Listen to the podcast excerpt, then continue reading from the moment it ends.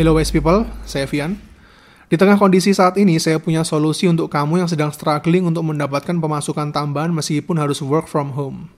Bahkan jika kamu menangkap seluruh esensi dari video ini, tidak hanya sekedar pendapatan tambahan ratusan dolar yang akan kamu dapat, kamu bahkan bisa mendapatkan ribuan dolar per bulan hanya dengan work from home. Ini bukan hanya sekedar teori, motivasi, apalagi komersial. Karena saya sendiri sudah ada dalam industri ini selama bertahun-tahun dan saya ingin berbagi. Seperti yang pernah saya bahas di video saya sebelumnya, penetrasi revolusi industri 4 itu hanyalah masalah waktu. Dan saat ini seluruh rakyat negara kita tengah dipaksa untuk masuk dalam revolusi industri keempat ini lebih cepat lagi. Karena seperti hal yang terjadi dalam teori evolusi, berubah atau mati. Dan apakah seluruh industri di dunia saat ini hancur? Seperti yang sering saya sampaikan, dalam setiap peristiwa selalu ada dua sisi. Ketika salah satu sisinya jatuh, di sisi lainnya justru naik tajam mulai dari online payment yang meledak luar biasa, streaming platform yang meningkat drastis, hingga gaming platform yang memecahkan rekor sepanjang sejarah. Tetaplah positif dan adaptif. Pekerjaan akan selalu ada karena manusia akan selalu membutuhkan manusia lain selama mereka hidup. Bagi kamu yang punya kuota terbatas, kamu bisa langsung skip video ini ke menit berikut ini untuk mendapatkan beberapa solusi instan dan sedikit uang tambahan. Tapi kalau kamu ingin punya masa depan yang panjang untuk seluruh kerajaan bisnismu hingga beberapa dekade ke depan di bidang ini, tonton dari awal sampai akhir karena mindsetmu akan sepenuhnya berubah. Biasakan investasikan waktu untuk hal yang produktif, karena budaya pengen instan itu pondasinya pasti rapuh.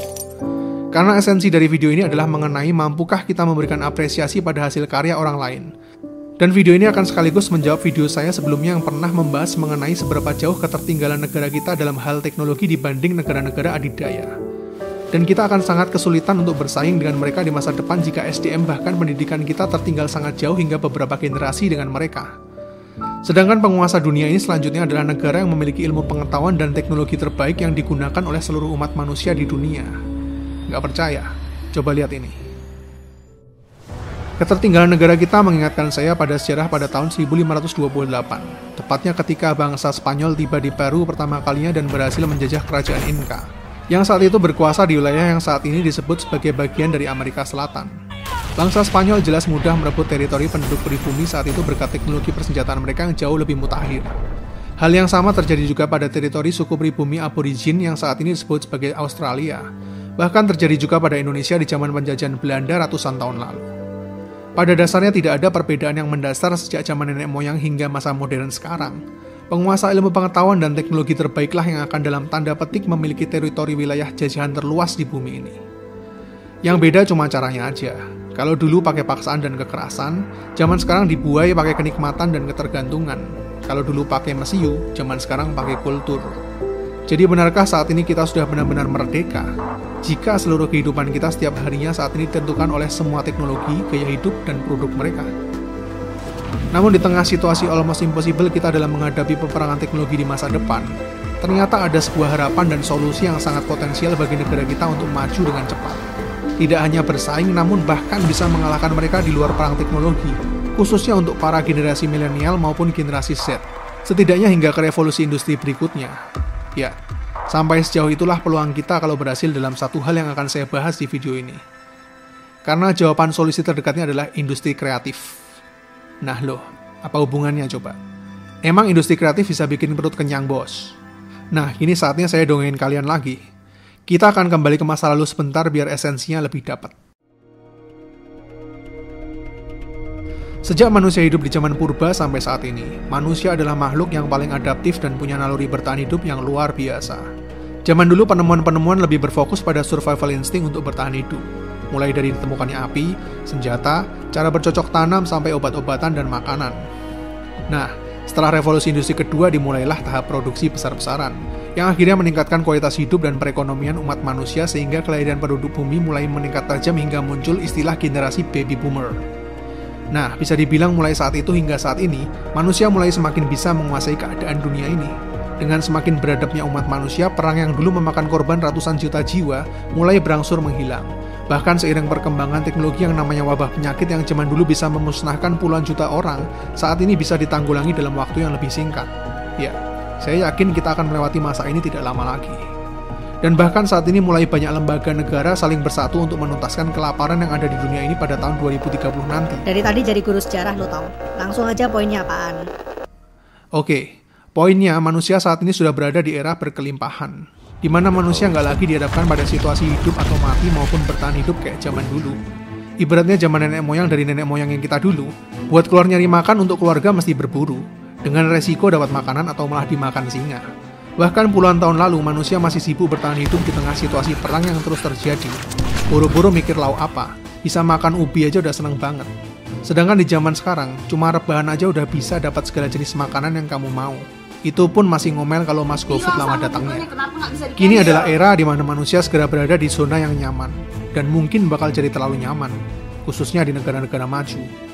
Urusan sandang pangan papan mulai bisa dihandle setiap orang. Urusan kesehatan mulai terjamin. Teknologi semakin murah. Begitu juga dengan produksi berbagai jenis barang modern, kini bisa mulai didapat semua orang di semua lapisan masyarakat. Generasi 80-an dulu pasti inget kan kalau mau nonton TV aja mesti nobar bareng tetangganya. Lah sekarang, semua pada pegang HP sendiri-sendiri. Sampai ngobrol sama orang serumah beda ruangan aja mesti pakai WA. Apalagi nggak lama lagi masa otomatisasi akan semakin masif sehingga keberadaan pekerjaan fisik semakin hilang di banyak sekali pekerjaan karena digantikan dengan sistem AI dan robotik. Sehingga di masa sekarang kebutuhan manusia akan bertransformasi ke arah lain, seperti kebutuhan akan hiburan, kebutuhan eksistensi diri, kebutuhan estetika hingga prestisius. Bahkan selanjutnya akan semakin mengarah pada kebutuhan jiwani yang lebih dalam lagi seperti pemuasan sisi emosional bahkan esensi kehidupan. Bisa dibilang kebutuhan jiwani akan menjadi komoditas yang sangat dibutuhkan oleh manusia-manusia dalam dekade-dekade selanjutnya. Untuk memperkuat pendapat, coba lihat deh Maslow Hierarchy of Need berikut ini. Mulai dari yang terbawah adalah kebutuhan yang paling mendasar bagi seorang manusia hingga ke aktualisasi diri. Saat di mana semua kebutuhan dasar itu terpenuhi, maka demand akan beralih ke kebutuhan-kebutuhan lain manusia berikutnya, dan mungkin hierarki ini tidak lama lagi perlu direvisi untuk menyongsong evolusi baru dari spesies kita, yaitu Homo sapien ke tahap peradaban yang lebih tinggi lagi. Hal ini sekaligus menjawab kenapa kita masih punya kesempatan bersaing dengan dunia ini di bidang industri kreatif untuk menyongsong masa depan. Karena dalam industri kreatif tolak ukurnya abu-abu dan tidak punya struktur yang sama dengan sistem dalam sebuah teknologi. Imajinasi punya sifat yang sangat subjektif dan resources tanpa batas. Gak heran kan kalau sekarang ini makin banyak bisnis yang sifatnya tersier dan kadang aneh-aneh. Apalagi bisnis hiburan yang saat ini semakin mencapai puncaknya. Dan bisa saya bilang era ini masih baru saja dimulai. Karena kalau kita prediksi ke masa depan, perkembangan teknologi 5G dan cloud akan menyatukan dunia dalam lingkup yang jauh-jauh lebih sempit lagi. Seluruh dunia ini akan benar-benar berada dalam genggaman tangan kita. Literally in your hand. Era di mana para pengguna otak kanan akan segera memegang masa depan selanjutnya. Dan bisnis otak kanan ini adalah bisnis masa depan setidaknya hingga abad ke-21 nanti. Jadi jangan heran kalau ada orang-orang yang punya sifat yang kalian anggap unik dan nyeleneh dengan cara berpikir otak kanan yang mampu berpikir di luar kotak nantinya adalah calon-calon penguasa baru di masa depan. Orang-orang yang berpikir out of the box dan tidak terpenjara dalam sebuah sistem seperti Steve Jobs, Elon Musk, bahkan Einstein, yang sangat terkenal dengan quote-nya. Karena mereka-mereka lah yang tidak hanya sekedar menjalankan pola hidup kita menuju masa depan, namun lebih dari itu membentuk cara hidup seluruh umat manusia di masa depan. Let me tell you bro, semua perusahaan teknologi dunia saat ini sedang bersaing habis-habisan membuat ekosistem mereka masing-masing, dengan harapan memiliki ekosistem terbesar yaitu umat manusia di seluruh dunia. Bisnis subscription content akan menjadi standar bisnis masa depan, sesuai dengan visi Steve Jobs yang bisa dibilang dialah penggagas model bisnis ini hingga ekosistem bisnis konten ini berkembang sangat jauh seperti sekarang dan itu semua akan dimulai jauh lebih agresif pada tahun 2020 ini. Google dengan ekosistem super besarnya yang melingkupi berbagai layanan mulai dari kebutuhan kantoran, traveling, hingga hiburan. Selama belasan tahun terakhir mereka berusaha dalam tanda kutip menjangkitkan virus dari gaya digital mereka di semua sisi kehidupan secara gratis. Dan pada tahun 2020 ini, mereka akan segera menuai hasil panennya lebih besar lagi. Dengan meluncurkan YouTube Premium dan YouTube Music dengan sistem berlangganan bulanan yang hanya dibanderol dengan harga mulai dari 49.000 aja. Kemudian platform streaming game yang cukup revolusioner dan akan segera jadi tren kita di masa depan, Google Stadia. Di mana kita bisa memainkan game sekelas konsol dan PC high-end dengan resolusi 4K, tanpa hardware khusus seperti PlayStation 4 atau high-end PC. Kita cukup berlangganan untuk bisa memainkan game-game itu secara streaming via smartphone, tablet, bahkan laptop kita kapan pun di mana pun melalui jaringan cloud streaming hanya dengan berlangganan bulanan. Ya, cloud streaming adalah masa depan kita menikmati berbagai macam konten. Tidak terkecuali Microsoft dengan jaringan video game yang selama puluhan tahun ini dikenal dengan nama Xbox. Yang saat ini sudah punya layanan subscription game juga bernama Xbox Game Pass.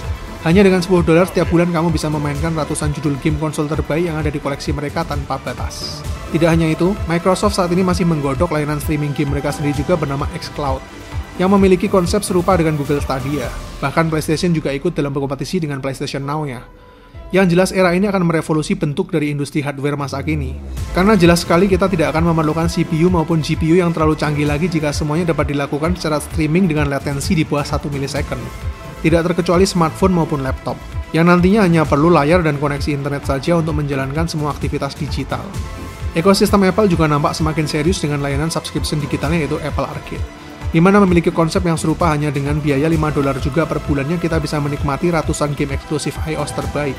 Apple Music dengan library musik terlengkap di dunia selain Spotify, Apple TV yang menyajikan ribuan film dan TV series, hingga Apple News bagi yang menginginkan update berita paling relevan untuk para penikmat kontennya. Amazon dengan layanan Amazon Prime Video-nya, kemudian Netflix juga nampak semakin serius dengan layanan streaming filmnya. Bahkan saat ini kita hanya perlu merogoh kocek sebesar 49.000 aja per bulannya untuk bisa menikmati ribuan film yang ada di dalam listnya. Yang nampaknya mereka juga mulai serius untuk menggarap pasar di Indonesia dengan gelontoran dana 1 juta dolarnya untuk Kemendikbud, yang mungkin dalam rangka memperlancar sepak terjangnya mengekspansi Indonesia termasuk Disney yang semakin gila dalam memperluas dinasti hiburannya. Setelah membeli Pixar, National Geographic, Marvel, dan Star Wars, mereka juga baru saja mengakuisisi Fox Entertainment seharga 71 miliar dolar. Berani sekali kan? Ini karena mereka punya big picture yang jauh ke depan mengenai peluang bisnis besar dari industri kreatif. Dan akhir tahun lalu Disney juga telah melaunching ekosistem mereka sendiri dengan layanan streaming Disney Plus-nya. Yang artinya hanya dengan biaya berlangganan sebesar 7 dolar saja, kita bisa menikmati ribuan konten gabungan dari Disney, Marvel, Star Wars, Pixar, National Geographic hingga lisensi film-film Fox seperti Avatar maupun X-Men. See, seluruh perusahaan besar dunia ini sepakat bahwa model bisnis ekosistem konten digital ini adalah masa depan baru selanjutnya. Karena ketika seluruh infrastruktur masif itu sudah tersedia bagi seluruh umat manusia, kini yang mereka butuhkan adalah konten-konten terbaru secara terus-menerus untuk menjalankan seluruh bisnis model mereka demi memuaskan kebutuhan miliaran generasi rebahan yang ada di planet kita ini. Dan jenis konten tersebut lambat laun akan semakin spesifik target marketnya ke pasar regional. Karena tuntutan yang semakin besar bagi para pelanggannya yang punya demografi begitu beragam di seluruh dunia. Kesempatan ini luar biasa besar bagi generasi kita ke depannya nanti. Dan sadarkah kalian bahwa transaksi bisnis yang sangat besar tadi semuanya dapat dijangkau hanya dengan digital money? Yang artinya ledakan perekonomian yang luar biasa dahsyat akan segera terjadi secara global di dalam sebuah jaringan saja. Dalam dunia maya tanpa wujud dan kita semua berada di dalam. Mereka sudah menyediakan semua platform hingga infrastrukturnya. Namun ada hal terpenting yang menjadi tulang punggung dari seluruh mega bisnis ini, di mana tanpa hal ini seluruh teknologi ini tidak akan ada value-nya sama sekali. Itu adalah intellectual property. Sebuah kata kunci terpenting yang membuat bisnis ini tetap tegak berdiri. Namun mirisnya hingga saat ini hanya sedikit sekali lapisan masyarakat kita yang mengenal istilah ini dan seberapa besar perannya dalam kemajuan negara kita di masa depan. Saya akan gambarkan sedikit seberapa besar peran intelektual properti ini bagi sebuah negara maupun dunia. Percayakah kamu kalau saya bilang satu buah grup boyband dari Korea Selatan saja mampu merubah perekonomian sebuah negara? Tahukah kamu kenapa K-pop begitu digandrungi oleh dunia? Dan bukan hanya laris manis sebagai produk lokal Korea aja. Jangan pernah mengira K-pop itu fenomenal karena kebetulan aja. Industri K-pop ini sejak awal memang sudah direncanakan oleh mereka untuk dikonsumsi secara global. Dan pemerintah Korea Selatan juga punya banyak sumbangsi terhadap perkembangan budaya pop ini. Alhasil bisnis kreatif ini mampu menyumbang ekonomi Korea Selatan hingga bernilai 5 miliar dolar per tahunnya. Bahkan diprediksi akan terus meroket hingga 10 kali lipat dalam 10 tahun ke depan. Dan penyumbang terbesar bisnis ini saat ini adalah sebuah grup K-pop yang beranggotakan tujuh orang saja, BTS. Hyundai Research Institute sampai melakukan riset pada tahun 2017 sehubungan dengan virus BTS ini terhadap perekonomian Korea Selatan. BTS Effect ini telah meningkatkan kunjungan turisme mancanegara sampai lebih dari hampir 800 ribu pengunjung setiap tahunnya. BTS Effect bahkan menyumbang ekonomi dari sektor consumer good di Korea Selatan seperti fashion sebesar 2 miliar dolar, kosmetik sebesar 2,8 miliar dolar, dan sektor makanan sebesar 3,96 miliar dolar per tahunnya. Di industri otomotif, BTS selaku brand ambassador Hyundai juga telah menyumbang penghasilan sebesar 504 juta dolar.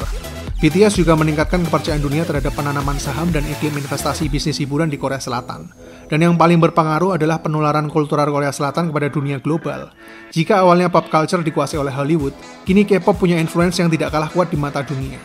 Dan semua itu tadi hanyalah efek beruntun yang dihasilkan oleh satu grup boyband yang beranggotakan tujuh orang saja.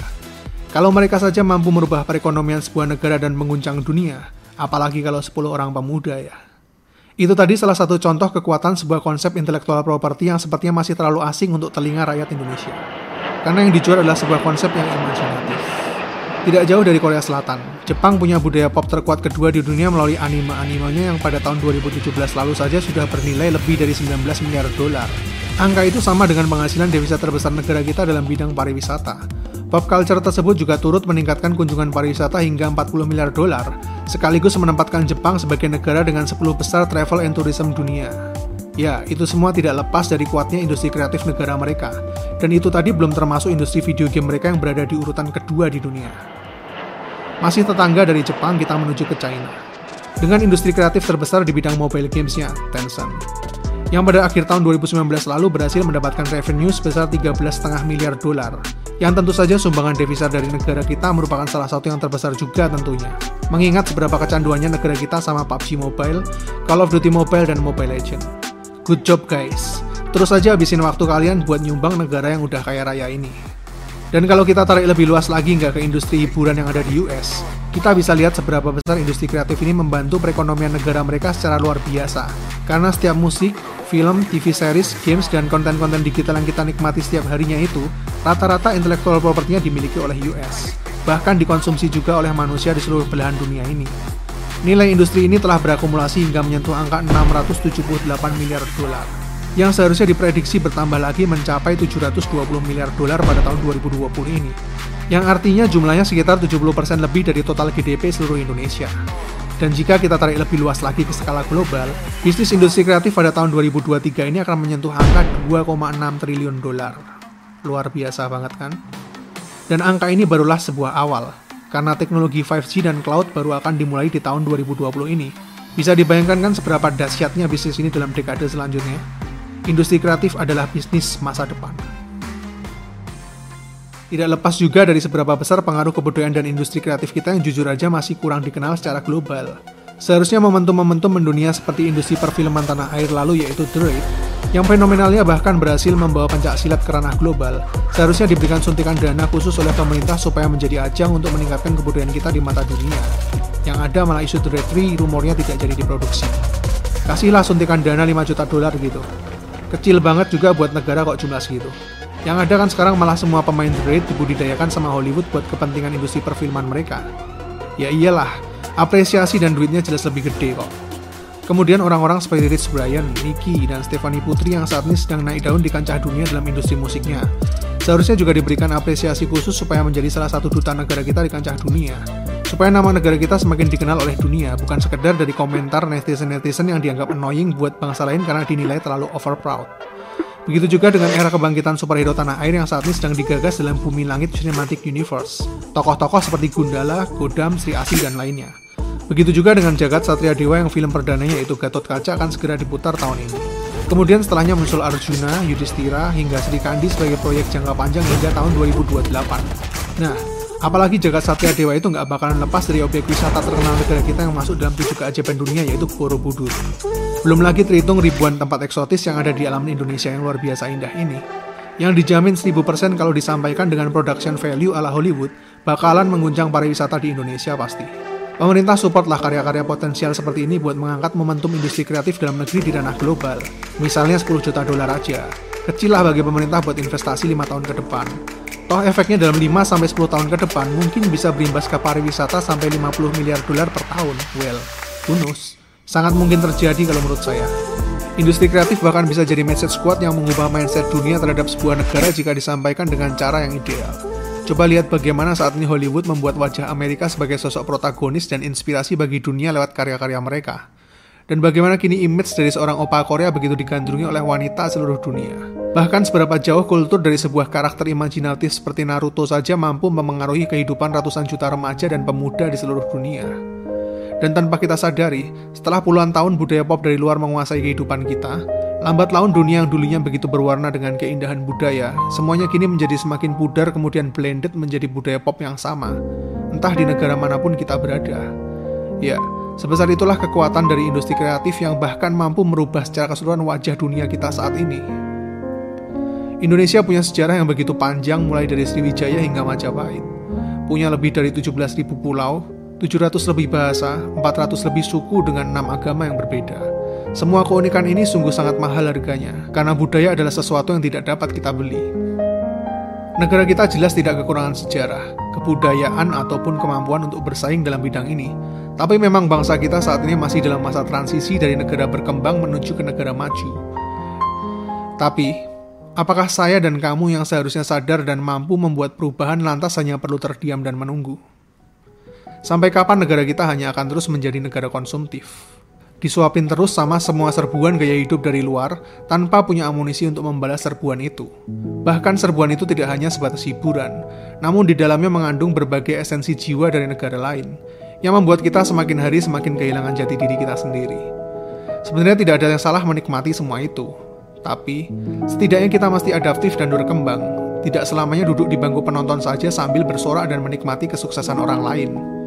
Saya sadar saat ini kita masih seperti seorang anak kecil yang sedang belajar berjalan untuk menghadapi kerasnya dunia di masa depan. Maka saya tidak akan membahas mengenai bagaimana cara kita menguasai dunia lewat industri kreatif kita yang sekarang dan menjadi nomor satu di dunia, mengalahkan kedikdayaan Hollywood dan berusaha membuat seluruh dunia menerima bahwa Gatot Kaca lebih keren dibanding Captain America. Tapi kita bisa memulai semuanya itu dari hal-hal terkecil yang sehari-hari biasa kita lewatkan. Khususnya bagi kamu semua generasi milenial dan generasi Z yang berkomitmen untuk ada dalam industri ini. Alih-alih tiap hari nyinyir dan nyalain pemerintah atas nggak adanya sarana, saya bakal kasih solusi nyata buat kita semua bareng-bareng maju dan berkembang buat yang mau mulai dari nol. Tahukah kamu bahwa HP yang selama ini kita gunakan buat main PUBG Mobile dan sosmed sebenarnya adalah sebuah aset yang paling berharga di era revolusi industri keempat ini. Bahkan istilah masa depan ada di genggaman tanganmu kini menjadi sebuah ungkapan yang sangat relevan baik secara harfiah ataupun non-harfiah. Alih-alih HP cuma buat gengsi-gengsian, pamer selfie di Instagram atau main MOBA, HP kita bisa dipakai jauh lebih produktif buat memperluas jaringan bisnis kita di masa depan. Karena semua device maupun aktivitas yang ada di bumi ini makin hari akan semakin menyatu di dalam genggaman telapak tanganmu. Semua platform dan jaringan sudah tersedia secara terbuka, ibarat sebuah kotak Pandora. There is no boundaries. Kini satu-satunya batasan hanyalah imajinasimu saja. Di era digital ini ada terlalu banyak peluang bagi para pekerja industri kreatif di luar sana selain hanya menjadi konten kreator YouTube atau Instagram aja. Yang jujur aja udah terlalu oversaturated banget belakangan ini. Skillmu fotografi atau videografi, sudah tersedia platform seperti Envato Market, Shutterstock, Getty Images, Videvo, dan puluhan marketplace lain yang menjual fotografi dan videografi terbaikmu. Di sini seluruh intelektual propertimu akan dilindungi dan dihargai dengan dolar. Skillmu bercerita, membuat sound effect, atau mungkin music composer, sudah tersedia platform seperti Epidemic Sound, Spotify, YouTube Music, atau Apple Music, tempat di mana kamu bisa mengekspresikan jiwamu dengan bebas melalui audio. Skillmu desainer, programmer, performer, atau bahkan model, sudah tersedia platform freelancer, Upwork, Fiverr, People Per Hour, dan puluhan lainnya. Tempat di mana kamu bisa menjual jasa dan waktumu yang bernilai dengan pundi-pundi dolar yang tentunya punya conversion rate jauh lebih tinggi dibanding fee lokal. Yang kabar baiknya status perekonomian negara kita yang sedang berkembang jadi punya daya saing dalam memasang tarif yang jauh lebih kompetitif dibanding negara maju. Hal seperti ini juga banyak dimanfaatkan oleh warga Venezuela pada saat negara mereka mengalami inflasi gila tahun lalu. Semuanya justru berbondong-bondong mengandung nasib mereka di banyak platform seperti ini, karena mendapatkan fee dolar yang nilainya sangat-sangat tinggi dibanding nilai mata uang di negara mereka sendiri.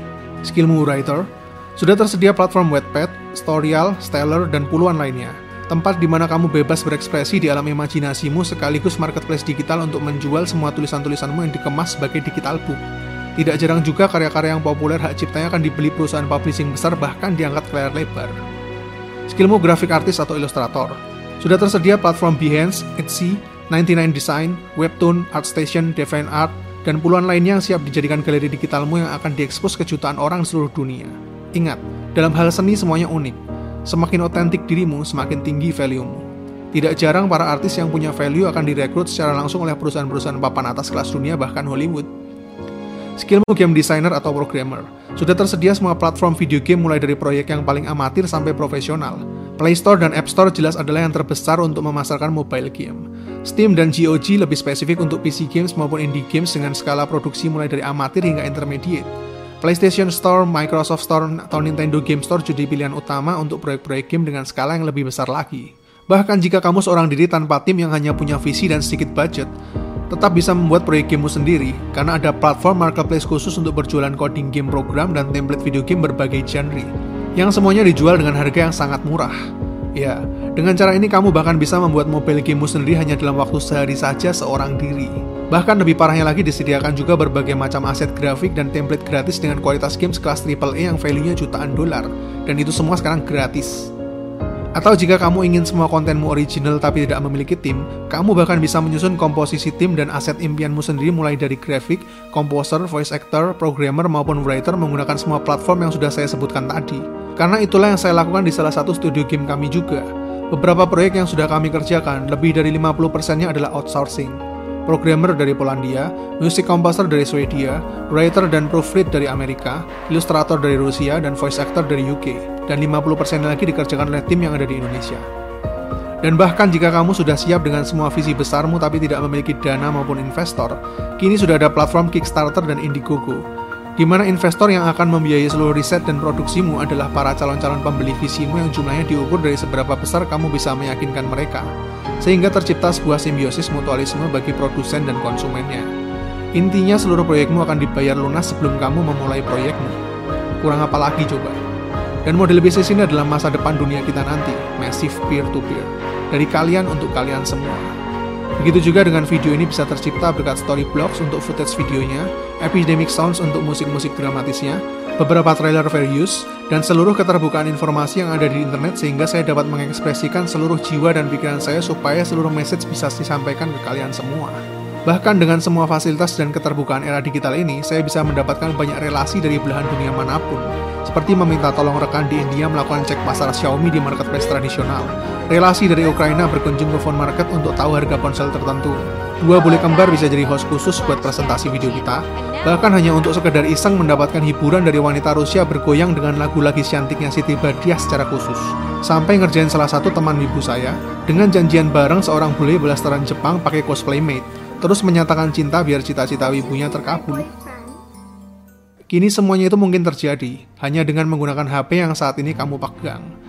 Ingat ini, tubuh dan jiwamu itu aset yang jauh lebih berharga dibanding sekedar modal duit dan bisnis jiwa ini adalah yang membentuk masa depan dunia kita nanti. Di era revolusi industri keempat ini, HP yang kamu pegang saat ini sama seperti stick di tangan seorang konduktor musik orkestra. Jaringan internet adalah garis-garis para nadanya, dan pilihlah infinity note yang hanya dibatasi oleh jauhnya imajinasimu. Buatlah harmoni yang terbaik, untuk menghasilkan sebuah masterpiece yang terindah untuk dinikmati semua orang. Bahkan, hasilkanlah berbagai alunan emosi yang lebih dari sekedar menghibur namun juga menginspirasi penikmatnya. Ini adalah masa berbagi. Setiap individu satu dengan lainnya bisa terhubung dan saling melengkapi satu dengan lainnya untuk menghasilkan sebuah masterpiece. Dengan ini, pada dasarnya kamu sudah menjadi bagian dari sejarah dan menjadi pelaku dari era revolusi industri di generasi ini. Sambil terus berupaya memperlebar lahan kosong supaya lebih luas lagi untuk fondasimu nanti di revolusi industri selanjutnya. Bahkan sebagai bagian dari legacy untuk anak cucu kita nanti. Jadi kalau masih ada yang bilang saya pengen ini, itu tapi nggak ada fasilitas dan sarananya, Dengar kata saya baik-baik. Bullshit. Di masa kini semuanya mungkin. Semuanya jauh lebih mudah. Zaman dulu semuanya nggak sesimpel ini. Karena di era kita saat ini, semuanya menjadi jauh lebih praktis jika kita kritis, semakin efektif jika kita kreatif, dan lebih cepat jika kita berbakat. Masa depan cemerlang itu terbentang luas tanpa batas, setia menunggu tanpa ragu. Tinggal seberapa jauh kita mau bayar harga, seberapa besar tekad, tenaga, dan waktu yang mau kita korbankan demi visi itu. Dan sekali lagi pastikan apa yang kita lakukan itu berguna untuk manusia lain apa pun bentuknya. Karena begitulah cara kerja hukum alam yang sudah ditetapkan oleh Tuhan berlaku kepada setiap orang. Yes, every single person. Kamu akan berada di tempat yang memang layak kamu tempati. Posisimu yang sekarang hanyalah hasil dari akumulasi setiap keputusan dan tindakan yang sudah kamu lalui setiap harinya. Bukan salah dia, bukan mereka, dan bukan salah dunia ini. Tapi begitulah cara kerja semesta ini. Akhir kata, bisa saya bilang dalam dunia industri kreatif, era saat ini mungkin adalah masa puncak keemasan kita. Sama seperti lahirnya era produksi besar di revolusi industri ketiga lalu, bahkan mungkin ini adalah masa renaissance abad pertengahan kita di masa kini. Semuanya dimulai di tahun 2020 ini. Sekaranglah saatnya. Karena percayalah, di setiap hal selalu ada dua sisi. Ketika sebuah pekerjaan di masa lalu tampak usang dan mulai gersang, itu bukanlah sebuah akhir, melainkan sebuah awal dari chapter baru yang akan kita mulai. Karena pada dasarnya apa yang kita lakukan dalam semua pekerjaan kita selalu untuk manusia lain. Dan humanity akan selalu ada selama ras manusia masih ada. Dan manusia akan selalu membutuhkan manusia lainnya hingga semuanya berakhir nanti. Jadi seperti apakah gambaran masa depanmu nanti? Kamulah penulis, sutradara sekaligus aktornya. Kamu sendirilah kreator dari kisah hidupmu. Bahkan jika kamu lebih besar dari itu, mungkin kamu butuh kanvas yang lebih luas dari hidupmu sendiri. Karena dunia ini masih membutuhkan para visioner yang akan membentuk seluruh kisah baru dari peradaban dunia kita di masa yang akan datang. Saya Vian, see you in the next videos.